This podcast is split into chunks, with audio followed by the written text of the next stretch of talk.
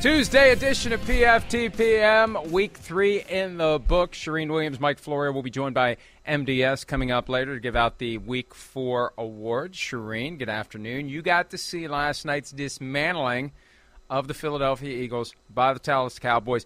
My quick takeaway from that game two teams currently on two very different levels. The Cowboys dramatically better across the board than the Eagles. Do you agree?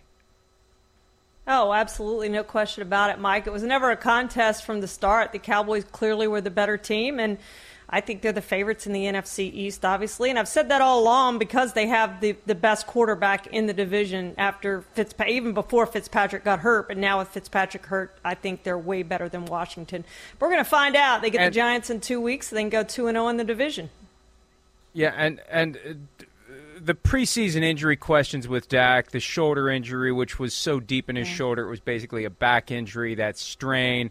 There were just questions about whether he would be the guy that he was last year before the injury. He is, if not better than the guy he was last year before the injury. They're finding balance in their offense. Their defense is better. It can't be any worse than it was last year, and they're winning football games. And they've been in all three games. Obviously, they've won two of them. They could have beaten the Buccaneers, and they're on their way. We are on our way. Speaking of the Buccaneers, they're heading to Foxborough this weekend. If you haven't heard, I wonder how many NFL fans out there aren't aware. Like, is it going to be a surprise?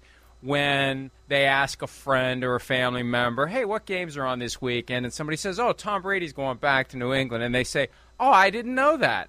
I doubt there's anybody out there that is not aware that one of the most anticipated regular season games in years, if not ever, is happening Sunday night in Foxborough at Gillette Stadium. Here is Tom Brady from his Let's Go podcast. Usually he has a word in the middle. I guess they they couldn't use the word that he says in the middle. Although if Eli Manning can do the double-barreled middle fingers yeah. on ESPN2, maybe they could have called it Let's effing go.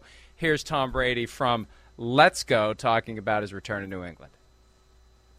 When I think of 20 years in one place, you're right. I know that locker room. I know that home locker room. I know that home tunnel. I know, you know, which way the wind blows. I know everything about that. I know the way it smells. I know what a night game's like. I know what the fans are going to sound like. So, in some ways, that'll be really unique. I've never had that experience going to, you know, New England will be a first time for me being on the other sideline. So, you know, I'm not going to necessarily reminisce. I don't think this is the moment for that. And I'll have plenty of opportunities to reminisce about my football career.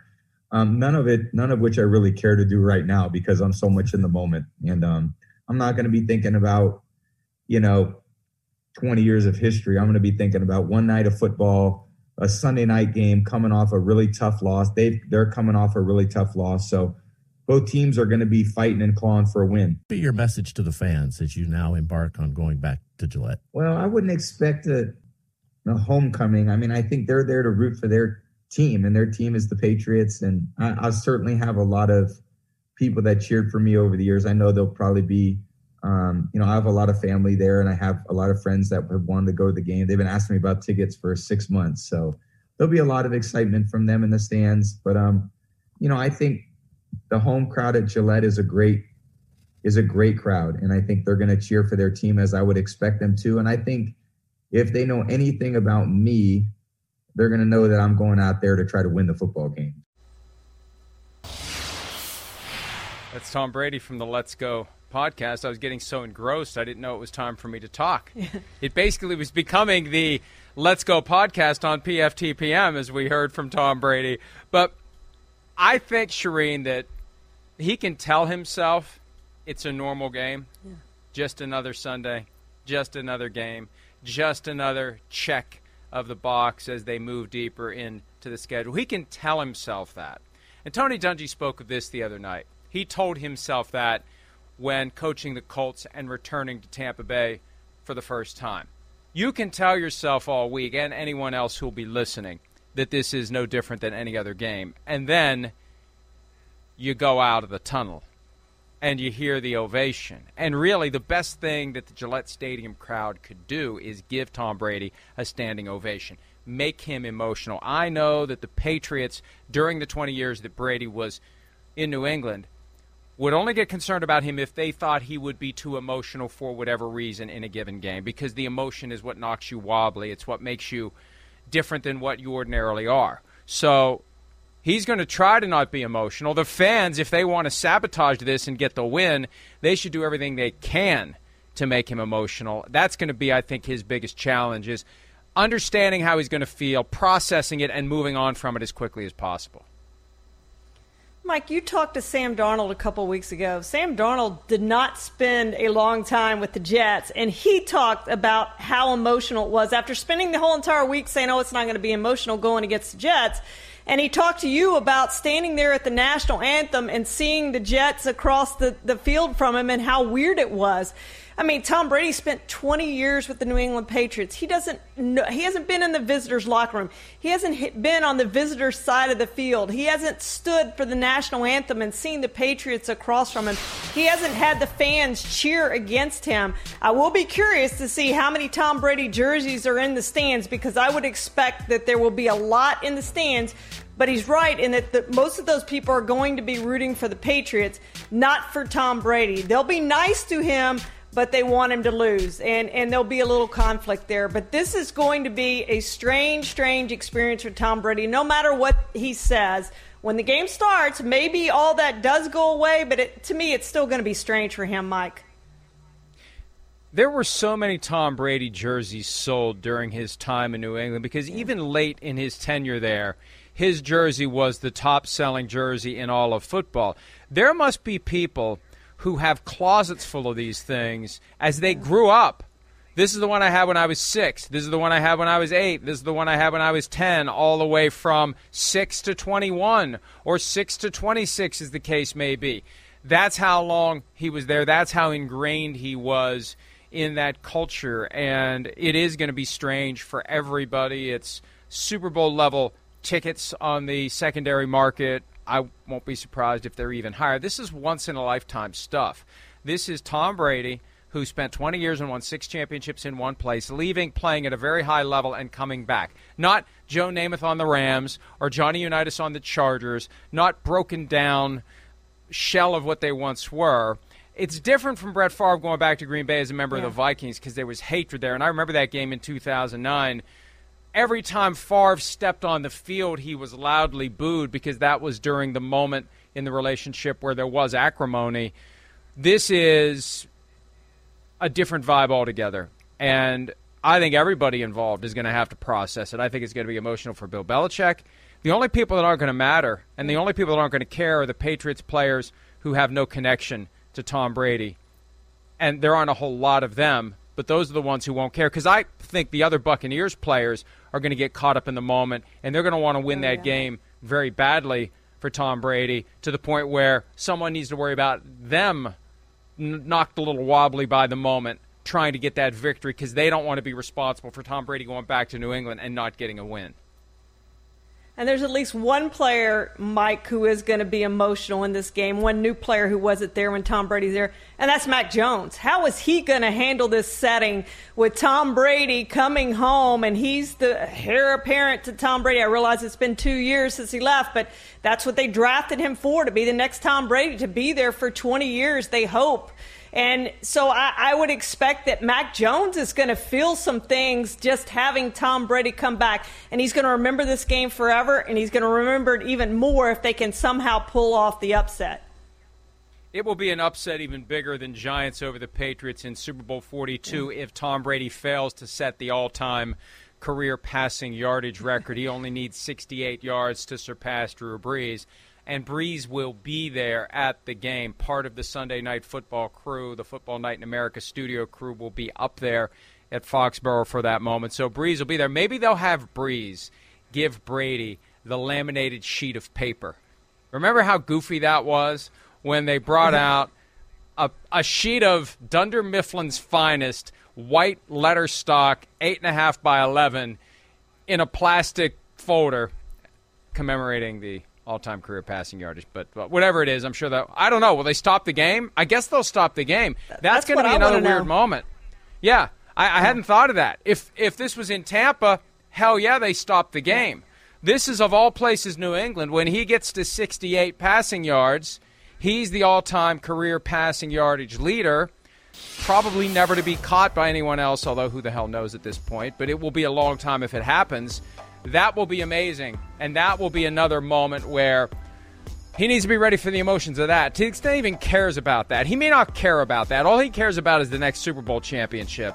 But to the extent he gets a standing ovation when he walks in, he's going to get another one when that happens. So that's going to be kind of a delayed reaction you need to be ready for. Patriots coaches met with reporters today to talk about the return of the Tommy to New England. Here's some of them led by offensive coordinator Josh McDaniels.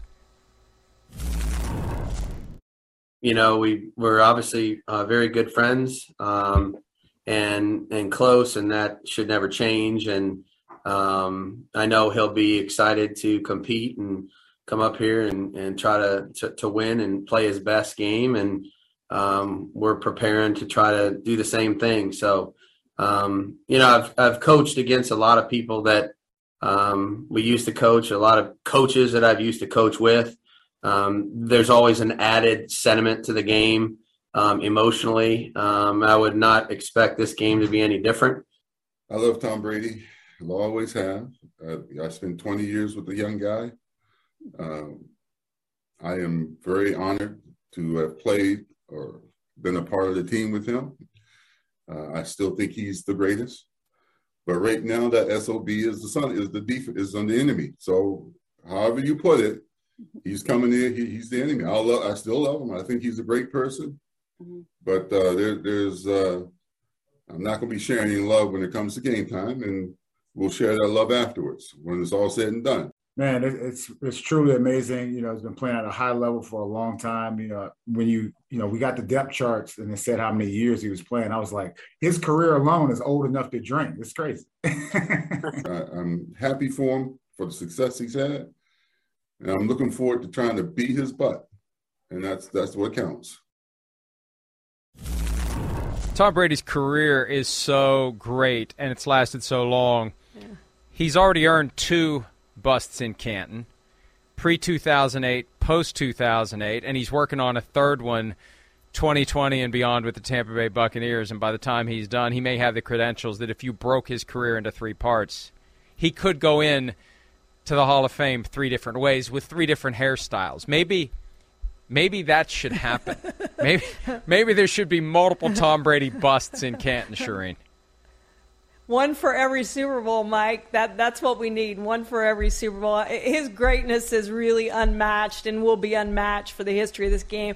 And I know the Chiefs did a lot of talking about how many Super Bowls they were going to win and all that kind of stuff. And they figured out last year against Tom Brady I guess that's irony. We always try to decide what irony is. Ironically enough, uh, against Tom Brady last year, they figured out how hard it is to win that second Super Bowl, much less that sixth and seventh Super Bowl that they've talked about in matching Tom Brady. It's hard to do, and he's managed to do it, Mike. And I'm so interested from start to finish in this game. Like, how are Belichick and Brady going to greet each other? Is Bob Kraft going to be down there? Are they going to share a moment?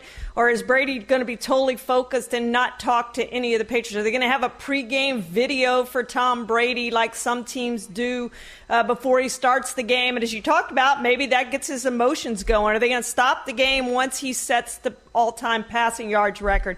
There's so many questions I have about what's going to go on not only in between the lines, but, but before the game starts and then during the game when he sets that record. I think it's a win win for the Patriots if they fully embrace any yes. and all opportunities to treat Tom well, to make it sentimental, to make it emotional. I think the more emotional the night is, the more the advantage swings to the Patriots because Bill Belichick will never waver. The Patriots players will never waver. Tom possibly will, and they know him better than anyone. So they'll lay it on thick. Maybe it'll even seem passive aggressive.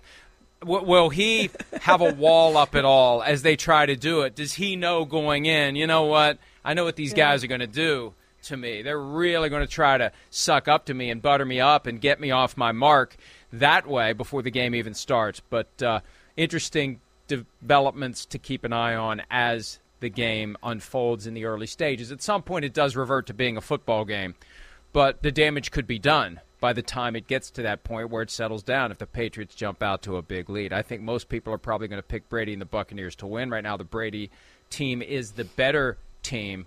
And uh, we saw both of them lose on Sunday, and I think the urgency is going to be there for both teams to win, but the Buccaneers even more so as they they have seen their hold on the NFC get a little shaky after what the Rams did to them on Sunday. All right, the Buccaneers may be bolstered on Sunday with a defensive back who has been a free agent for months, more than six. Richard Sherman reportedly visiting the Buccaneers. There have been reports and rumors and loose affiliations, whether it's the Seahawks, a potential return there. That bubbled up at one point, although I think that was kind of a Eli Manning double barreled middle finger to Russell Wilson because there's bad blood between the two of them, even though they'd all deny it. When Russell wanted out, co- coincidentally or ironically or whatever, the Richard Sherman rumors bubbled up. San Francisco has kind of kept him back burner arm's length. I don't think they want him back in San Francisco for a variety of reasons. The Buccaneers have a need for injury purposes, and I think Richard Sherman would be on his best behavior. He'd defer to Tom Brady. He wouldn't be a problem. And, you know, whether or not his skill set meshes with what the Buccaneers currently do defensively is a different story.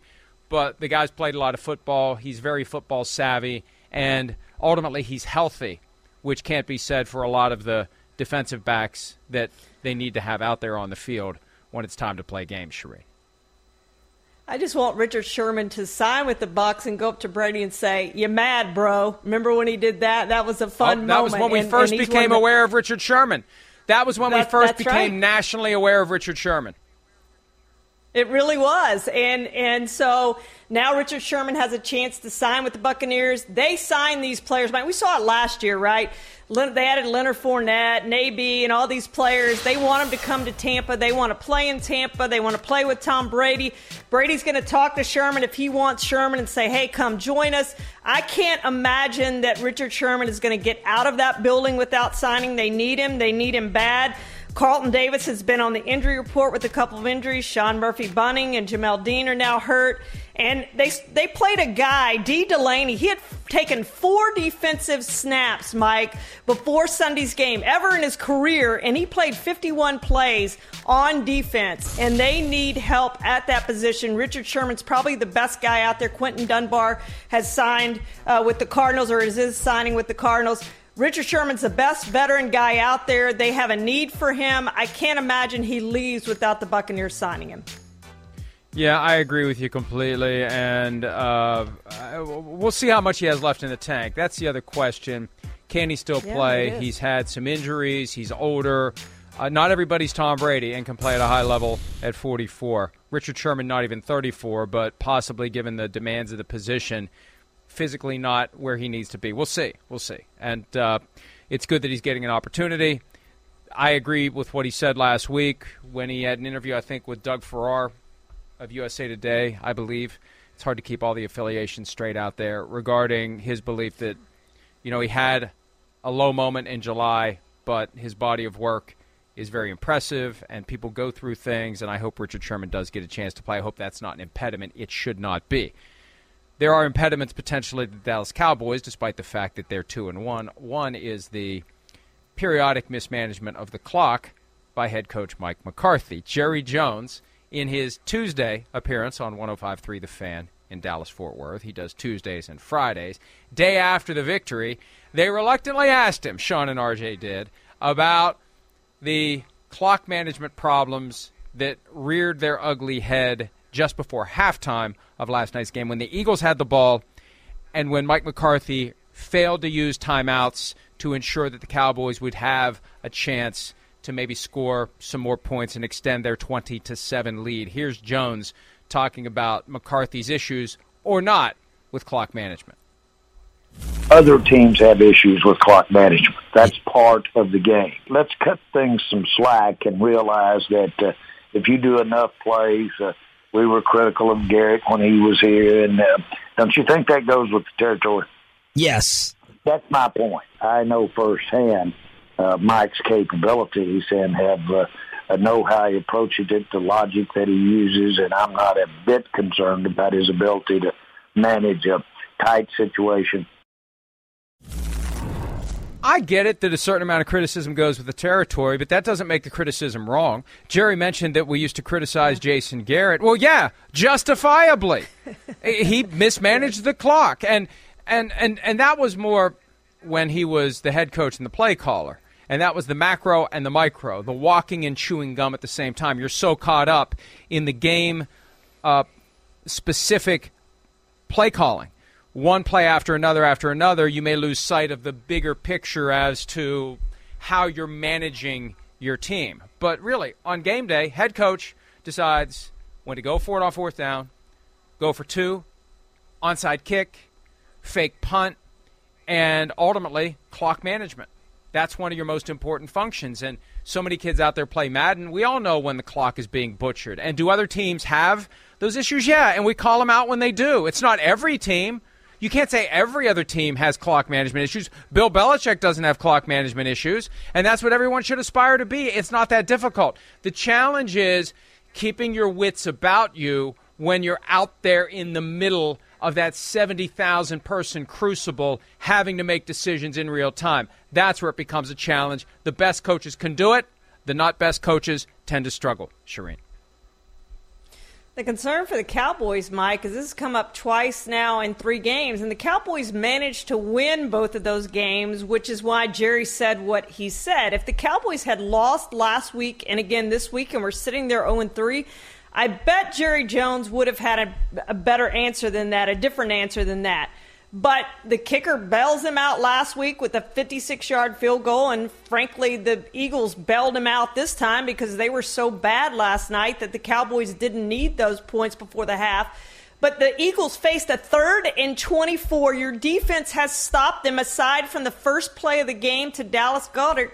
They've stopped them. So call the timeout, reserve the time. You're at least going to get a chance to kick a field goal off of that, or should and they didn't do it. And uh, to me, it was a failure to put your trust in Dak. You keep saying Dak's one of the best quarterbacks in the NFL. You've paid him as one of the best quarterbacks in the NFL. Call those timeouts, reserve it, put your trust in that defense, which has played really well so far.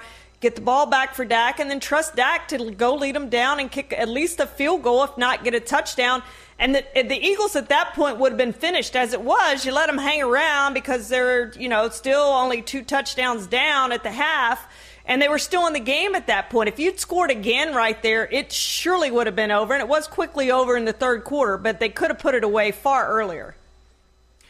There's a counter argument to that, and I'm trying to be fair to Mike McCarthy, and there are two of them. Yeah. One is tongue in cheek, and that is this. The counter argument that is kind of a joke is that he didn't want the ball back because he only would have screwed up the clock management with a final opportunity and it would have been more glaring. So it's better to screw it up while the Eagles have the ball.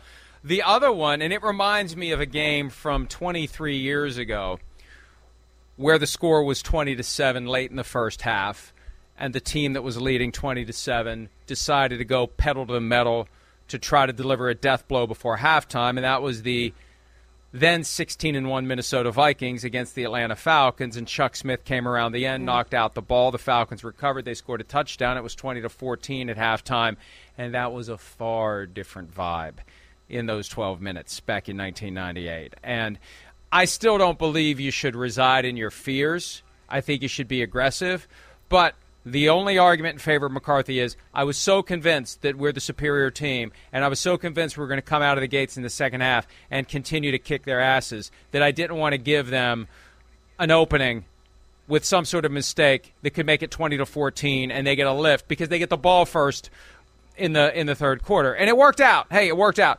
Pick six, it's 27 to 7, death blow delivered then. That was when it was time to sing turn out the lights, the party's over. And uh, yeah, and so it worked. But um, and and you know what? Maybe Mike McCarthy just should have explained it the way I just explained it. Maybe he should have Yeah. said, I firmly believe that we were going to suffocate this team. I firmly believe that we were fine. And, and I didn't want to get greedy because I've seen instances in the past where teams get greedy and something happens, and the next thing you know, it's 20 to 14. Case in point, 1998 NFC Championship game. Well, you explained it far better than he did, Mike. And that's the thing. He hasn't earned the benefit of the doubt because so many of these things have happened with him over the years, not just here, but at Green Bay too. But it happened last year. It happened in the Chargers game. It's happened repeatedly. So he hasn't earned that benefit of the doubt that I would like to give him in this game But if he explained it like you explained it, I said, yeah, okay, I, I, I, buy that because you were the better team. You proved you're the better team in the first half and the second half. You came out and you quickly put them away. But, you know, he's got to fix those problems going forward, or Jerry Jones is going to have a different answer. And that different answer at some point might be hey, we got Kellen Moore sitting over here who may be a head coaching candidate at some point. I'll just put him in and make him my head coach if you can't handle time management. And and Jerry could have explained it the way I explained it. Instead of just acting like, well, you know, it's just unfair criticism and everybody has clock management issues. No. No. You could make the case yes. it's not even a clock management issue. That that's a better argument than, yeah, we kind of screwed up, but everybody screws up and we like to criticize people for screwing up. Maybe we didn't screw up. Maybe there was method to the apparent madness. The Cowboys have plenty of things to feel good about, including very versatile linebacker Micah Parsons. Not quite still Magic Johnson in the NBA Finals as a rookie, playing every position on the floor, including center, but Parsons showing that versatility, moving around. Here's Jerry doing a mini victory lap on 105.3 The Fan in Dallas earlier today about the 12th overall pick in the draft. He's a uh, outstanding uh, person. He's as pure as mother's milk. He just basically steps out there and gives you everything he's got. And nature gave him some skills, and boy, does he know how to use it. He absolutely does. And it's so weird to see him wearing number 11. It makes a guy yeah. look smaller, doesn't it? When you see a defensive yes. player in 11, you think he's a safety. And then he's playing defensive end, and of course he's undersized as a defensive end would go, but so was Jason Taylor. I mean, if you've got the skills to get past that tackle, it doesn't matter how big you are.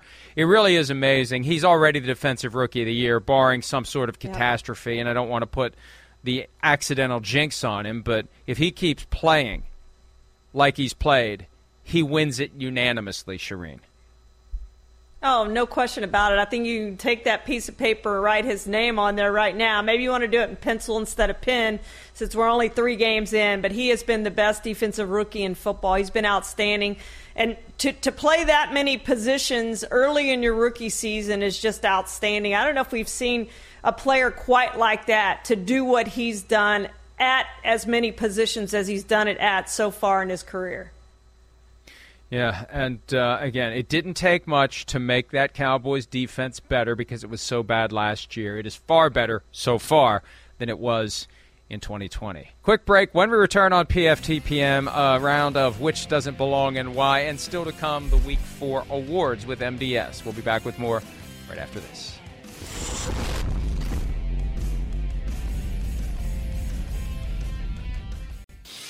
Man, we're not going to push the panic button. What do I mean by the panic button? You know, we're not going to dramatically change who and what we are at this juncture. Um, we're not resistant to change for the purposes of getting better, but we're not going to be so unsteady that we move away from our compass, the identity that we worked hard to develop and will continue to work hard to develop, and, and the emphasis on a style of play, whatever that may be in all three phases. It's Mike Tomlin, the Steelers head coach, talking earlier today about not pushing the panic button. I guarantee you, plenty of Steelers fans already are mashing it. And that group of Steelers fans that always emerge when the team hits a rough spot and they say, Fire Mike Tomlin, that's going to happen again. I guarantee it. Because it's so early in the year, a season of high expectations, although I don't think the expectations should have been as high as maybe they were it's all starting to fall apart. Embarrassing anytime they lose at home to the Bengals. They got outclassed by the Bengals. You know, I said, Charean, they need to be thinking about their plan for the future at quarterback, or they're going to get left in the dust in the AFC North. Chances are they're going to get left in the dust in the AFC North before Ben Roethlisberger even retires. And the problem they have, Mike, is they're not going to have that high draft pick. Now, maybe one of those veterans that we've talked about that may be looking to switch teams after this season a Seattle, you know, with Russell Wilson or Atlanta with Matt Ryan or Houston, Deshaun Watson, whoever may be. But that's not really been Pittsburgh's MO. So if you're going to draft a quarterback, first of all, I don't know that there's any super duper great college quarterbacks. We haven't seen it so far yet this year. And secondly, they're not going to have a high draft pick to be able to do that. So here they sit without anything at the future, perhaps putting all their uh, future into a basket with Deshaun, uh, uh, Dwayne Haskins. And that's not really something I would think that you would want to do, Mike, considering how quickly he flamed out in Washington. Hey, Charean, when you say the Steelers may not have a high a first round draft pick, they they may have a first round draft pick that is high. They may. And all it took was number 11 in 2004 to get Ben Roethlisberger. That's true. Now they they had Eli Manning, Philip Rivers, Ben Roethlisberger on the board, and they were the only team that was seriously interested in Roethlisberger. That was the only place he took a visit. It worked out well. They went 20 long years between Terry Bradshaw and Ben Roethlisberger with not high round, high first round quarterbacks. So um, that could still happen. They could end up doing a free fall and being in position to get one of those guys, but regardless, it's falling apart quickly for the Steelers, and that leads us to the first which doesn't belong and why. Steelers, Seahawks, and Dolphins, teams that have dropped two in a row after encouraging week one wins, which doesn't belong and why. Well, I'm going to say the Dolphins because they have a young coach, a young team, a young quarterback. Those others obviously have the veteran quarterback that we talked about, the veteran coach, more veteran teams. We expected more out of them the Dolphins are trying to prove that they belong. They haven't been to the playoffs in a really long time. They had a chance last year and they blew that. The Steelers and Seahawks at least both made it last year. They didn't get very far. They were first round flameouts, but they did make it to the postseason, Mike. So I think it's the Dolphins that I would leave out of that conversation right now. I'm going to say the Seahawks for two reasons. One, it's the most surprising to me that they've quickly fallen on hard times. And secondly, They've got the highest potential for unexpected quarterback chaos. You know, in Pittsburgh, I think there's a chance Ben retires or goes on IR. If this continues, that won't surprise anybody. In Miami, there's a chance Tua Tagovailoa gets benched or they trade for Deshaun Watson. That wouldn't surprise anybody. I pointed out earlier today in the power rankings, and I, I said this a little jokingly, but also more seriously than jokingly. We think Russell Wilson is going to bring back his desire to be traded in March if things don't go well this year hey, the window's still open until November, too. If the wheels come off for the Seahawks the next few weeks, yeah. maybe his agent will be texting reporters that my client does not want to be traded before the trade deadline in 2021. But if he were to be, here are the teams that he would accept to trade to, just like he did back in, in March. All right, Raiders, Broncos, Chargers. AFC West teams that each have a better record than the Chiefs. Which doesn't belong and why? Well, I'm going to go for the Broncos for reasons we talked about yesterday, Mike. But the teams they've played are 0 9. As you pointed out, three of those losses were against the Broncos. But their next four opponents, 8 and 4. Baltimore, Pittsburgh, Las Vegas, and Cleveland. If they win those four, we'll be calling them a contender. But the Raiders and Chargers already have quality wins, much better quality wins than the Broncos have. That's why I would leave the Broncos out of that conversation for now. I think they can be a contender. I just don't think we know enough right now. I do think we know enough about the Raiders and Chargers, having seen them beat really good teams, to know that they are playoff contenders. I say the Chargers don't belong because I think they're the best of the bunch, and I may be proven wrong in yeah. six nights when the Chargers host the Raiders, but I think the Chargers are the best of the three teams as long as they stay healthy. And there have been some questions. So, you know, Joey Bosa, his availability was up in the air. Derwin James was a little banged up, but I think the Chargers are the best of the three teams. Matthew Stafford, Teddy Bridgewater, Sam Darnold, quarterbacks thriving in their first seasons with a new team, which doesn't belong in why. I think this is the most obvious one, Mike, and it's Teddy. You know, Teddy's 28. He's on his fourth team now. He's been written off more than once, but mainly because those other two quarterbacks went to those teams as the starter. They were going to start there. They got new starts. We said, oh, can't wait to see what these two teams are going to do with those quarterbacks, and they've done well. Where Teddy went there and had to win the starting job. He did that, but he actually was in a competition, a close competition uh, with Drew Lock for that starting job.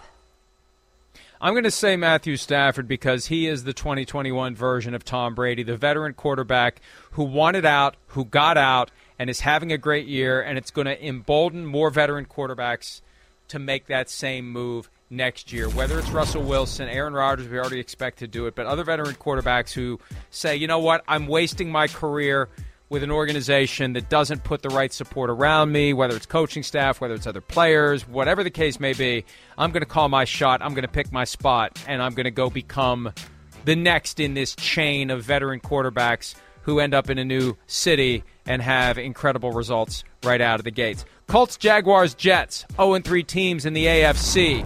Which doesn't belong and why, Charean? I'm going to say the Colts, Mike, just because we expected more. I don't know how much more because you had questions about Carson Wentz, but but we expected more. I mean, they've been to the playoffs two of the last three years. They've had two losing records over the past nine years. We know the Jets and Jaguars' history. They haven't been to the playoffs in a while. The Jets are on their fourth coach since their last playoff appearance in 2010.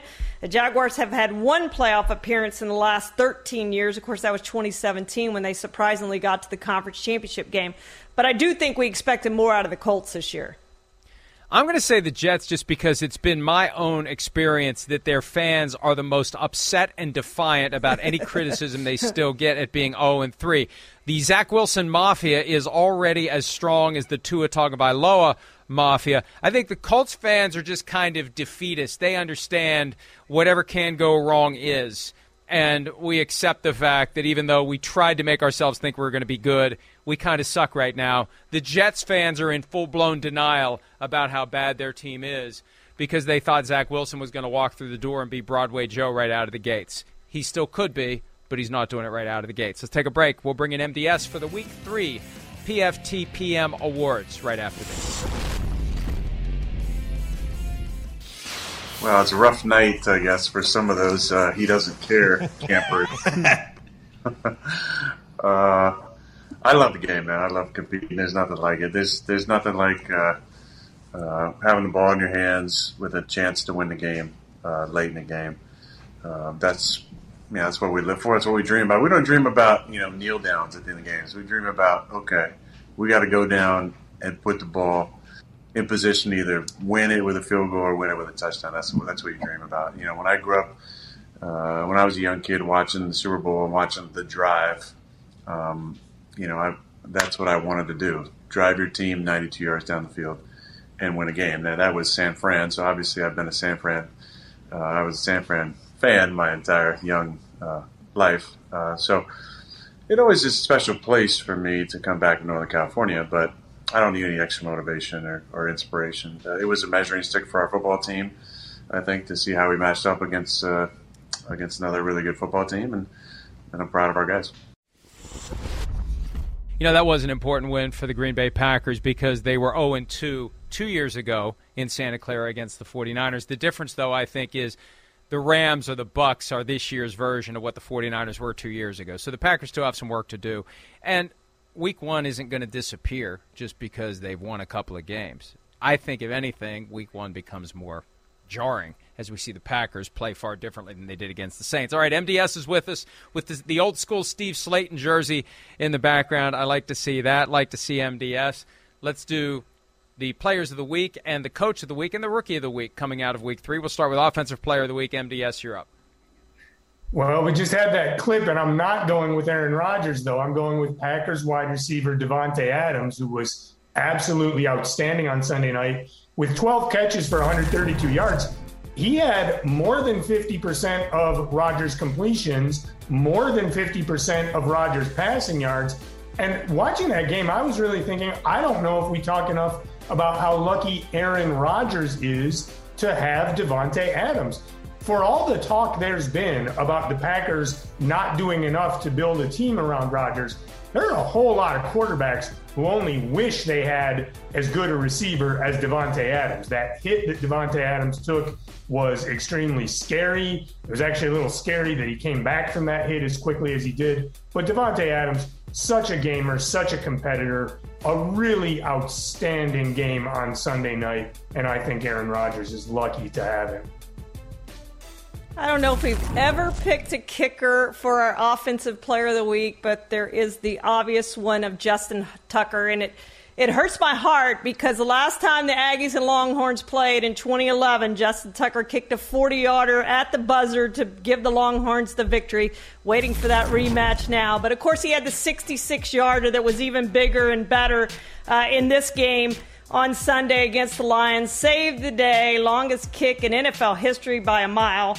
Uh, I think he's the second best kicker in NFL history, Mike, behind Adam Vinatieri. All he needs is that big kick in the postseason, the one or two big kicks in the postseason, Super Bowl, win that like Adam had. Uh, to be considered the best kicker in the NFL. He has been truly outstanding since he came into the NFL. He really has been, and he hasn't had the opportunities that Adam Vinatieri had. I fully believe he would deliver in those opportunities, and I think that, that what he's doing may be enough to get him to the Hall of Fame, even without the the Adam Vinatieri opportunities yeah. that we've seen over the years. For me, it's Kirk Cousins, and I've had a complicated relationship with Kirk Cousins. He loves him, he loves him not, but he was awesome, awesome on Sunday, making that Vikings offense go. He was at the center of controversy over the vaccination issue. He started slowly. The the Vikings were underachieving and disappointing the first couple of weeks. They should have won week two against the Cardinals. They arguably should have won week one at Cincinnati as well. But Cousins hasn't thrown an interception all year. The offense without Dalvin Cook did not miss a beat. Alexander Mattison had something to do with that. But Cousins really giving life to that passing game. They don't have Irv Smith. They're making it go with Justin Jefferson and Adam Thielen, Tyler Conklin chipping in. But Cousins really stepping up in what's an important year for him as the Vikings and their fans, I think, start to wonder is he really the guy? He has these moments. They don't last long enough, but he does have these moments where he convinces everybody, you know what, maybe he is the guy. Defensive player of the week, MDS. I'm going with Bengals linebacker Logan Wilson. That is not a name we've mentioned before in our weekly awards, but he had two interceptions of Ben Roethlisberger in Sunday's win over the Steelers. He has, actually has three interceptions this season, tied for the league lead.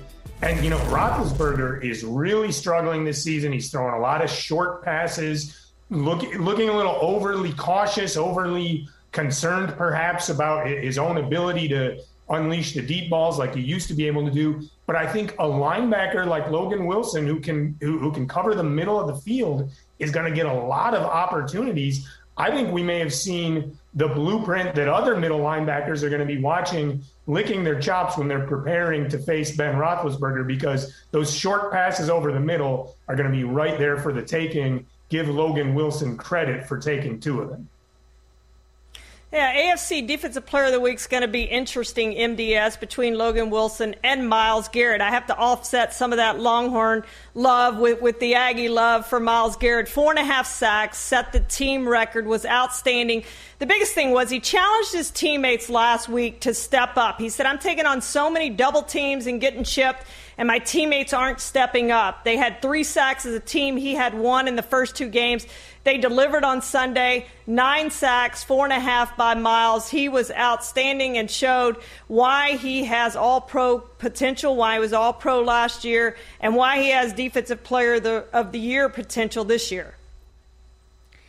Yeah, absolutely. And he'll have to compete with Aaron Donald, who had one of the three sacks that the Rams mustered of Tom Brady. Donald's my guy just because the Rams defense was good enough to contain the Tampa Bay offense. And the speed of that front four, and Donald is the heart and soul of it, really swarmed around Tom Brady and disrupted him in a way that we don't see him get disrupted very often. He still had over 400 passing yards. They still scored 24 points. But against the Rams, 24 isn't good enough. And we're looking for those teams with balance. The Rams have a stunning amount of balance. If they stay healthy, they're going to be very hard to beat. The Achilles heel for them is star players get hurt and they lack the depth because of cap reasons, because of so much they've invested in their great players. They lack the depth to, to compete the way they can when their best players are on the field. Rookie of the week time, MDS, who you got? I got Ja'Marr Chase as my rookie of the week, and really maybe my rookie of the year through three weeks of the season. He had two more touchdown catches on Sunday. He has four touchdowns already this season. He's averaging 20 yards a catch this season. He, he struggled mightily in training camp in the preseason. We all know about the the uh, interesting excuse he offered about the, the football being a little bit different in the NFL. But man, this guy is a gamer. At LSU, he just stepped up in the biggest moments with Joe Burrow, and now he's doing the exact same thing in the NFL. When the game starts, he is a phenomenal player, a big time playmaker, big part of the Bengals' success so far this season. I agree with you, MDS. Just like we talked about Micah Parsons being Defensive Rookie of the Year, I'm writing Ja'Marr Chase's down name down in in defense in Offensive Rookie of the Year. Maybe you just put it in pencil since it's three games, but he is that. But I tell you what, perhaps the second best offensive rookie so far has been Rashawn Slater. We don't talk about offensive linemen very much in this, and, and that probably wasn't his best game on Sunday. He did have the false start penalty before the fourth down play when they got the defensive pass interference penalty. But he has been outstanding for the Chargers and a, just a great draft pick, and he's shown that he's going to be one of the best linemen in this league in a very short period of time. Only once have I ever voted for an offensive lineman for Offensive Rookie of the Year, and that was Quenton Nelson this guy, aside from Ja'Marr Chase, may have at least some consideration for that just because of how well he's played so far. Let me say one thing about Chase because I spoke to him after the game with the two touchdowns. He's the youngest player with four touchdowns in his first three NFL games. He told me that the light came on for him in the preseason when he accepted the fact that in preseason games with limited reps and limited throws, you still have to be focused. So you always have to be focused and you can't ever let it slip. And that gave him kind of a laser locked in vibe that he's carried into the regular season and haven't seen him drop any passes through three games. For me, Jeremiah Owusu-Koramoah, the linebacker of the Cleveland Browns, a guy they thought about taking in round one. He slipped around two. They got him there. He had one of the sacks on Sunday of Justin Fields, although it would be easier to just list the Browns players who didn't have sacks that day. But uh, he, he is becoming – what they had envisioned. They have a very good defense. They're another team that has impressive balance. And when you've got that great front wall, it helps to have a second level of talented players who can get to the football, and Owusu Koramoah proving to be one of the best young linebackers in the NFL. Coach of the Week time. MDS, you have the floor.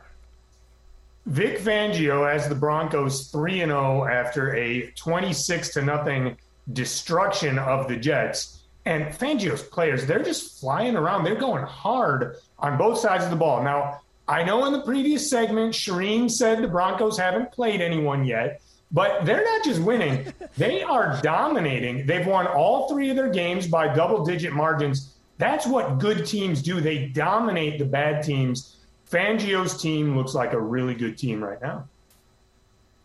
I'm going to go with Matt LaFleur because we all thought the Packers, or I, at least I did, I thought the Packers was dead after week one, and they've rallied back. They aren't dead. They're still going to be there in the end. They're going to be a contender, and I think he's done a great job of bringing that team back together, Mike. I got Chargers coach Brandon Staley, who actually may end up being coach of the year, especially if they get to the playoffs. I can't give him credit for the touchdown pass from Justin Herbert to Mike Williams because Herbert audibled to that. It was supposed to be a run. But I do have to give Staley maximum credit for instructing his defensive backs to go ahead and mug Tyreek Hill and Travis Kelce. and they took the strategic chance that it wouldn't be called, and they were right. It wasn't called. So it's not a foul if the flag doesn't come out and the Chargers worked it to perfection and got the victory. All right, MDS, we say farewell to you. We say hold on. We'll be back in a moment with more PFTPM. It's mailbag time. We'll do that right after this. I, I take responsibility for um, how this game went tonight. I take responsibility for that. I'm going to learn from it, and I'm going to learn from it. We're going to be a better team from it. I believe that. Um, I truly believe that you know, you take you a deuce, you don't you don't sit there and look at it. You flush it and move on. We're gonna flush it and move on. Jalen Hurts. Uh, quickly on my list of uh, great sound bites. Here's PFTPM Posse with uh, an important question plus a photo if this is not indisputable, conclusive, and beyond a reasonable doubt that Dak did indeed score a touchdown. The ball is clearly about three feet into the end zone. Here's the problem, though, and Charean, I know you saw that image on the giant drive-in movie yeah. theater screen that hangs over the field in Dallas. If the forward progress is stopped and the play's over, that doesn't matter. I, I think that the scrum of bodies made it impossible to really be clear and obvious about anything when it comes to replay review, whatever the call was. And we had fun with this earlier today. Those you see the the line judge act you know act like I know what I'm doing and I saw it. You don't see it. Nobody sees it. Nobody sees it. It did yeah. look like it should have been a touchdown, but nobody sees the ball. ever. That's all the more reason to put some sort of electronic device in there so we know when the football gets to the front end of the plane. It's so important, Mike, for what the on field officials call because they're so reluctant now to overturn anything. And you're right, and I said that on Twitter today. That's what they might have ruled is that his forward progress was stopped and then he reached it over you can hear the whistle on the video and it comes six seconds. It comes after he reaches across. That doesn't necessarily mean that's when they ruled that the play was over. However, we go back to really no accountability. It, it, if we had a video this week of the head of officials coming out and doing the video nope. like they used to do, but we don't have that, so we don't know exactly what they ruled on that play, Mike. That's my biggest concern right now with the NFL the complete abdication of any responsibility, transparency, effort whatsoever to help people understand these close calls. It invites speculation that games are rigged. One more, real quick. This one comes from Dr. J144. Bigger regret after three weeks the Colts bringing in Carson Wentz at quarterback or the Steelers sticking for Ben with Ben Roethlisberger for one more season? I think it's the Colts because they had other options. I don't know that Pittsburgh had a ton of other options of what they could do at the quarterback position, and now they've bought a little bit of time to figure that out. But they both probably have regrets, I would think, Mike. I thought the Steelers and Ben would regret it by November. I think they regret it now, and I think that there's a chance he slips onto IR at some point, and that's it for Ben Roethlisberger, and we never see him play football again. But you're right. I agree with you. The Colts had other choices. They had other options. They had other things they could do. And they know, and everyone knew, the history of Carson Wentz. He's not injury prone. He is prone to putting himself in position to get injured. And it is such a fundamental truth for playing quarterback in the NFL. The best quarterbacks avoid getting injured, Charean, and guys like Carson Wentz. And, and I admire the toughness, but they keep getting themselves in a spot where they get hit and they get hurt. We're out of time. We'll see you tomorrow. Have a great evening.